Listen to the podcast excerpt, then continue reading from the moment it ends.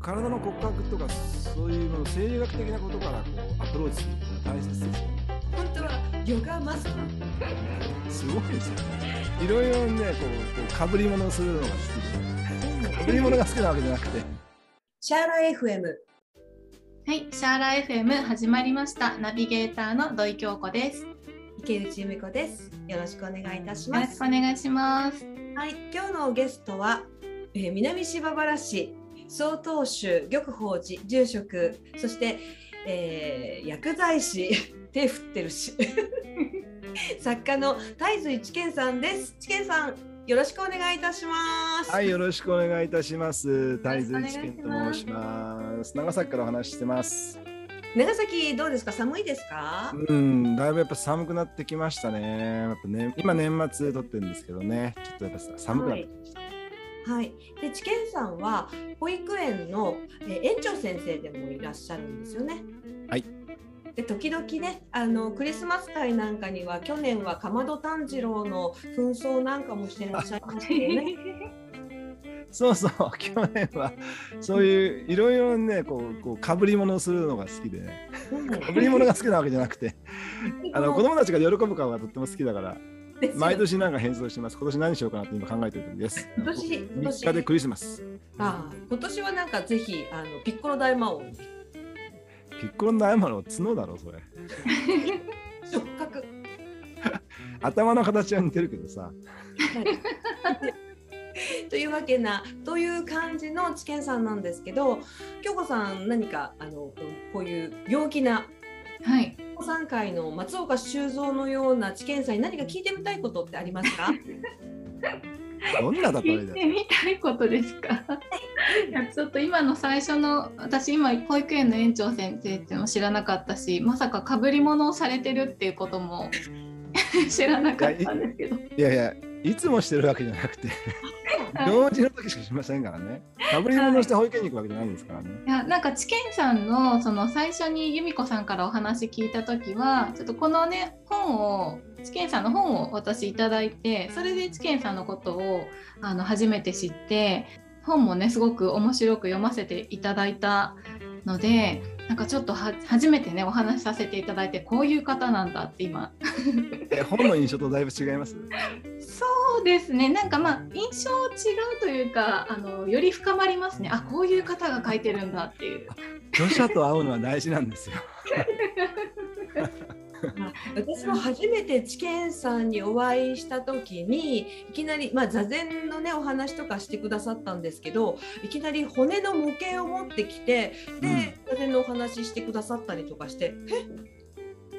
って思って、なんて面白いんだろうって思思ったので、うん、だからなんだろう新しい切り口、分かりやすいなとかってちょっとそう。僕薬剤もともとね薬剤師なので、うん、あのそういう体の骨格とかそういうもの生理学的なことからこうアプローチするっていうのは大切ですよね。うん、うん、やっぱり体が硬いと座禅っていうのは組みにくいからうちの座禅会ではそういう時には椅子座禅から始めていただいたり、あと座禅椅子っていうのがあのもうちょっと廃盤になってるみたいなんですけどあってお尻がストンと落ちるぐらいのちょっと角度がついた、えー、お尻側にが落ちるような角度がついた椅子とかがあってそこに座ると無理することなく背筋が伸びる。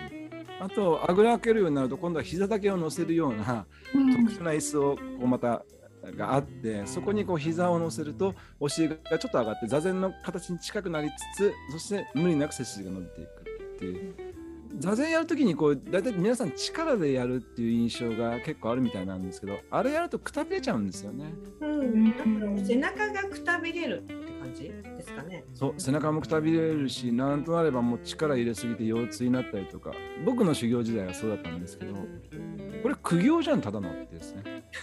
苦行うん。そうなってはやっぱりあん。ま良くないん。じゃないですかね。ゆっくり座るうん、ライト座ることを目指して、座禅はあのそのポポージングでこう心のバランスも取れ取れるようなポージングらしいので、うん、そこを目指すんですよね。な。なんて言うんだろう。古典に書いてあることを僕たちは真に受けてやってるわけですよ。安楽の訪問ないなんて書いてあるわけです。そうするとそれを真に受けて安楽の訪問なんだって言ってね。安楽になるように目指すっていうか苦行じゃないですよね。苦行の訪問だったら絶対やんないけど、うん、苦行はしたくないかも。うん、苦行はお釈迦様も、まあ、苦行の程度にもよるんでしょうけどその中道といってお釈迦様がもともと悟りを開いた後一番最初に、えー、お説法なさったのが書店法輪としてかなり文献に残ってるんですね。仏典にもあの非常に重要な位置を占める、えー、お話なんですけどそこで一番最初にと説かれるのが中道真ん中の道って書いて中道ミドルウェイですね。これはやはりこうこれから仏道修行を行うにあたってやりすぎるなよだとかきつい思いをするなとか逆に怠惰に流れるなだとかね楽しすぎるなとかそういうことをおっしゃってる指摘されてると思うんですね。バランスを取れとそういうことですねバランスですね。うん、バランスが面白くって座禅を毎朝私も、えー、朝のから40分毎日組むんですけども今なんかかあの寒いので寒い季節は体が固まってくるから、うん、このいわゆる骨盤がこうなんていうの内側に入るっていうのか硬くなっているので、やっぱり組み方をね工夫します。骨盤が立てづらくなるんですか？立て、うん、骨盤がねかやどっちかというとねひら夏春とか夏にかけて開くんですよ。けど秋から冬にかけてはちょっとなんかどっちかというとこうこう内側に入るっていうのかな、うん、そんな感覚的にはそんな感じですね。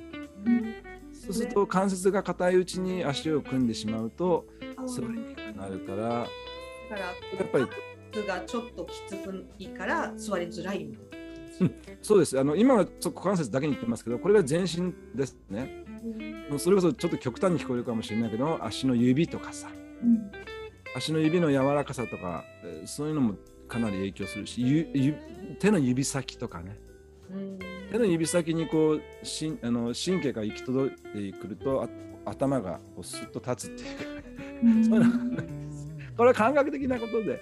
もしかして僕の感覚とまた皆さんの感覚と違うかもしれないしこの工夫はそれぞれの人がやって、お風呂の温度みたいなもんでね、心地いいあの冬のお風呂の温度と夏のお風呂の温度っていうのは心地よさが違うでしょ、うん、だし個人的にも違いますよね。熱いお湯が好きな方もいればぬるめが好きだよって方もいらっしゃるし、うんうん、そうですね。私は何だろう骨盤が決まって肩甲骨のところできちっと決まればまっすぐ座れるかな肩甲骨？うん。それ肩じゃんうん肩甲骨あのまっすぐ立つ時って肩甲骨で立つんですよね。あ、そういうこと。ああ、その上上側のね。なるほど。で肩甲骨とその骨盤が立った時にカチッとすると。綺麗にまっすぐに。ああ、面白い。あの顎もちゃんと引くし、綺麗に立てる。で、そのまま座れば。うん、なんだろう。あんまり体に負担がなく呼吸も楽にできる。ああ素晴らしい。そうですそうです。あの呼吸が楽になるというのはとても大切なポイントですね。これはねあのダンスする人に教えてもらったんですよね。うんなるほど、うん、そうなんです。でそれででもなかなか立てない。うんうんうんうん、でそれが分かるようになったのはヨガをやってるそうそうヨガも、京子さんはヨガとかなさるんですか？私はヨガヨガ的なことをやるって感じですね。敵はその敵の曖昧さは何？本格的な感じじゃなくて本当になんかこうなんだろう決まった形ってあると思うんですけど私はそういうものではなくてあの自分が動かしたい方向に呼吸とともに体を動かすっていう。それそれ達人じゃない？それ 本当はヨガマスター？すごいそれね。理想なんじゃないそれ。そうなんですよ。あのそうなんですよじゃないんですけど。なんかねヨガもあの先生によってね教えてくださるやり方っていろいろ違ったりするので、まあ、いろんな方のねオンラインレッスンとか受けながら自分があの何を取り入れていくかっていうのを、まあ、その中からチョイスして瞑想の前に私はいつもヨガをやるんですけど素晴らしいはい、瞑想の前にヨガをしてで瞑想して、まあ、その後もね体を動かしたいとこが結構出てくるんですよね瞑想してると。自分に気が付くとこがあるので、瞑想の途中に体を動かしたい部分がに自分で気づくってことですか？えっと、瞑想が、まあ、済んだあいや瞑想の途中にそう最初の方ですね。瞑想にこう入りきる前にあここって今日こうだなこうだなっていうのがいろいろ出てくるので瞑想終わった後にここをちょっと動かしとこうかなとかそういうことが出てきますね。素晴らしい。すごい。それは面白いですね。いいですね。理想ですね座禅っていうとねあの呼吸に注目するっていう話ばっかりがこうよく言われるんですけど、まあ、もちろんそれでいい、いいんですけど、数息間なんて言ってね、数の呼吸の数を数えるっていうのがよく一緒されたりするんですけども、あの曹洞宗ではあんまりやらないんですけどね。で、臨済宗の方でよく、えー、その数息間って言って、こう、一つとこう、二つって言ってこう、数を数えていって、うん、それから10に行った後にまた1に戻るっていうね。そのカウントアップしていくことをが目的じゃなくてそのあカウントとともに呼吸をずっとこう合わせていく。意外にこれねできないんですよ。意外に。あの途中ね集中が切れるんです。人間の集中力そんなもん。あ今度やってみてください。うんやってみます。でいやごめんなさい。でそれはちょっとまた別の話なんですけど京子さんの今の話聞いてあの座禅にはですねあのこ見る対象っていうのがあるんです。観察する対象っていうのがあって、はい、初期物体に載ってるんですけどその中の一つに自分の体を観察するっていうのがあるので、うん、あの仏教的なあの座禅あのメディテーションに非常に近い形でそれとても興味深いですね。由美子さんはヨガはいつ始めたんですか？私はヨガはなんだろう友達のダイエットに付き合って始めただけなんで。ゆるこさんもダイエットしたの？その時に。なかったわけじゃなくて、そうその私の友達は要するにあんまりきつい運動をしたくない。でも痩せたい。だからヨガに行くっていうそのヨガが楽なのかなっていう 短絡的な考え。それダイエットに一番簡単な方法であるよ。まあねでも食べなきゃ食べなきゃ絶対痩せるからさ。うん、なんでしょうね。あのーなんかポリポリ食べながら仕事してるから太っちゃったんですよね。うんねそう、うん、私はそういうので行ってなんだろうどっちかというとフィットネスのところで、うん、あんまり瞑想しましょうみたいな感じではないところ本当にだから、まあ、ピラティスに近い感じだったかなっていう。うん、なのであんまりその自分の心を落ち着けるその瞑想の要素っていうのはなかったかな。なかったですか？うん、だからやっぱりそういうのを嫌う人もね中にはいるのでああなるほどね。友達はどっちかってそういうものを嫌うタイプなんですよ。だからな、なとにかくそういう要素が一切ないところに行くって言って探してここに行こうって言って一緒に行ったんで、うん、なんだろう。でもね誰に習うかってヨガはすごく大切かなってね最近はそう思いますね。あそうそうまああの禅でもそうですね。師匠を選ぶために、うん、えっと禅宗の人たちお坊さんで禅の修行者のことを雲水って言うんですよね。はい、雲に水。まさに雲が流れるがごとく水が流れるがごとくこう行き来する昔はしてたんですね、うん、それは師匠を求めて言ってたんですよ。うん、だから結構ねあのお寺は変わったんですね。その自分の求める師匠のいるところを探し求める、うん、そう。そう。師を師を求める。師匠を求める。でそのために歩いている時に托発をしてるみたいなそういう。あ托発はね托発は、ね、ちょっとえっ、ー、とねこれは雲水になるとあの中国の話なので托発が一番元なのはもうお釈迦様時代から。でどちらかというとインドですよね中国では托発の習慣があんまりなかったりとかするんですよ。日本もそうですもんね、うん、だから私がの、えー、曹洞宗の道元禅師っていうの永平寺を建てられた方の、うん。えー、著作を読むと日本にはそういう習慣が高発の習慣がないので日本ではなかなか難しいだろうなっていうのが鎌倉時代の文献にも書いてある。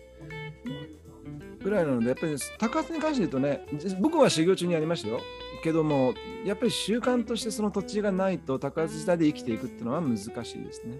うん、であ話を戻すと雲水の人たちっていうのはそうやって師匠を求めて行き来しあのしていたお寺を移り変わっていたあ修行道場を変えていたということなのでやはりそのヨガにしろお寺にしろ他の職人と言われるものは全てそうなんじゃないかな師匠どういう人かっていうのはととても大切なんじゃないですかね。うんそれによって変わると思います。あの知見さんはその師匠を選ぶのに、まあ、どんな選び方をししたらいいと思いますか？そうですね。えっと、えースリランカのお坊さんのラーフラ氏って言ってフランスで活躍なさった方が弟子の準備ができた時に師匠が現れるっていう言い方をしてるんですよ。うんね。だから自分の準備ができてないとそのうんまさに素晴らしい人になった時も「えこれ何?」みたいな感じで分かんないしみたいになっちゃうんじゃないですか。じゃあ探し続けてる段階ではまだ自分が準備できていないっていうことですね。そうですね探し続けてるうん段階段階がずっと続くと思います。ああ、完結はしないあの、はいそその求めることに関してうん求め続けてる中で出会うそれも行き来の中で出会うからうん、出会いました完成じゃないですよね。おーその揺らぎの中で出会いつうん諸行無常ってそういうことですね。うん私たちはずっと揺らぎ揺らぎながら移り変わりながら行ってるから師匠も移り変わりながらですよ。そうか。そうあの季節もそうで去年の花と今年の花が違うのはやはりその状況とか気温とかうんいろいろなえーことで違う土地開発が進んでるとこではまたね引っこ抜かれるかもしれないし。うん。去年と同じ花は絶対咲かない。空の思想なんか結構そうでそのプロセスをすごく大切にするっていうのかな。うん。プロセスの中で出会う師匠がいるんじゃないですかね。なるほど。変わるし師匠も変わるし。うん。そうそうそうです。そこがピタッと合うか合わない。そうそのい合う一瞬を見つけるんじゃないのかな。あーなんて言うんだろうね。そのだからかけがえのない一瞬なんですよ今があーということはこの人が師匠だっていうよりは考え方によっては常に師匠がいるっていう言い方もできますよね。まさにそういうことですよね、うん。観音教ではそういうふうに言われてますね。あーっといろんな、えー観音様っていうのはいろんな形をして目の前に現れ現れる、うんえー子供の格好をしていたり女性の格好をしていたりお金持ちの格好をしたり貧しい人の格好であったりいろんな形をして観音様が現れる。今の言葉の延長でそれを解釈すると私たちがそれに気づくかどうかっていうのはやっぱ自分こちら側次第自分次第自分の準備次第っていうかな自分の準備っていうとここは語弊があるかな。自分のこう捉え方次第受け止め方次第でしょうかね、うん。そういう意味では誰かが言ってましたけど我以外、えー、全て我が死なみたいな感じになっちゃうんじゃないですかね。ううん。ん。そうですね。なんだろう。ためにならないものってないですもんね。そそうそうそう、うん、そうそうですね。そうですね。うんい活かせますよね。良き縁と、うん変えることができますよね。残念なこともねうんそうですね残念なこととかすごい例えば意地悪なこと言われてもそれからの学び学びはあります。あああはならないぜとかさ、反面教師みたいなのがあるじゃないですか。ああなりたくないとかね。はい今回は太随知見さんをお招きしたゲスト会をお届けしましたけれどもいかがでしたでしょうか？知見さんとのお話はまだまだ続きますので今回と来週再来週と3回に分けてお届けしたいと思います。それでは皆さんまた来週お会いしましょう。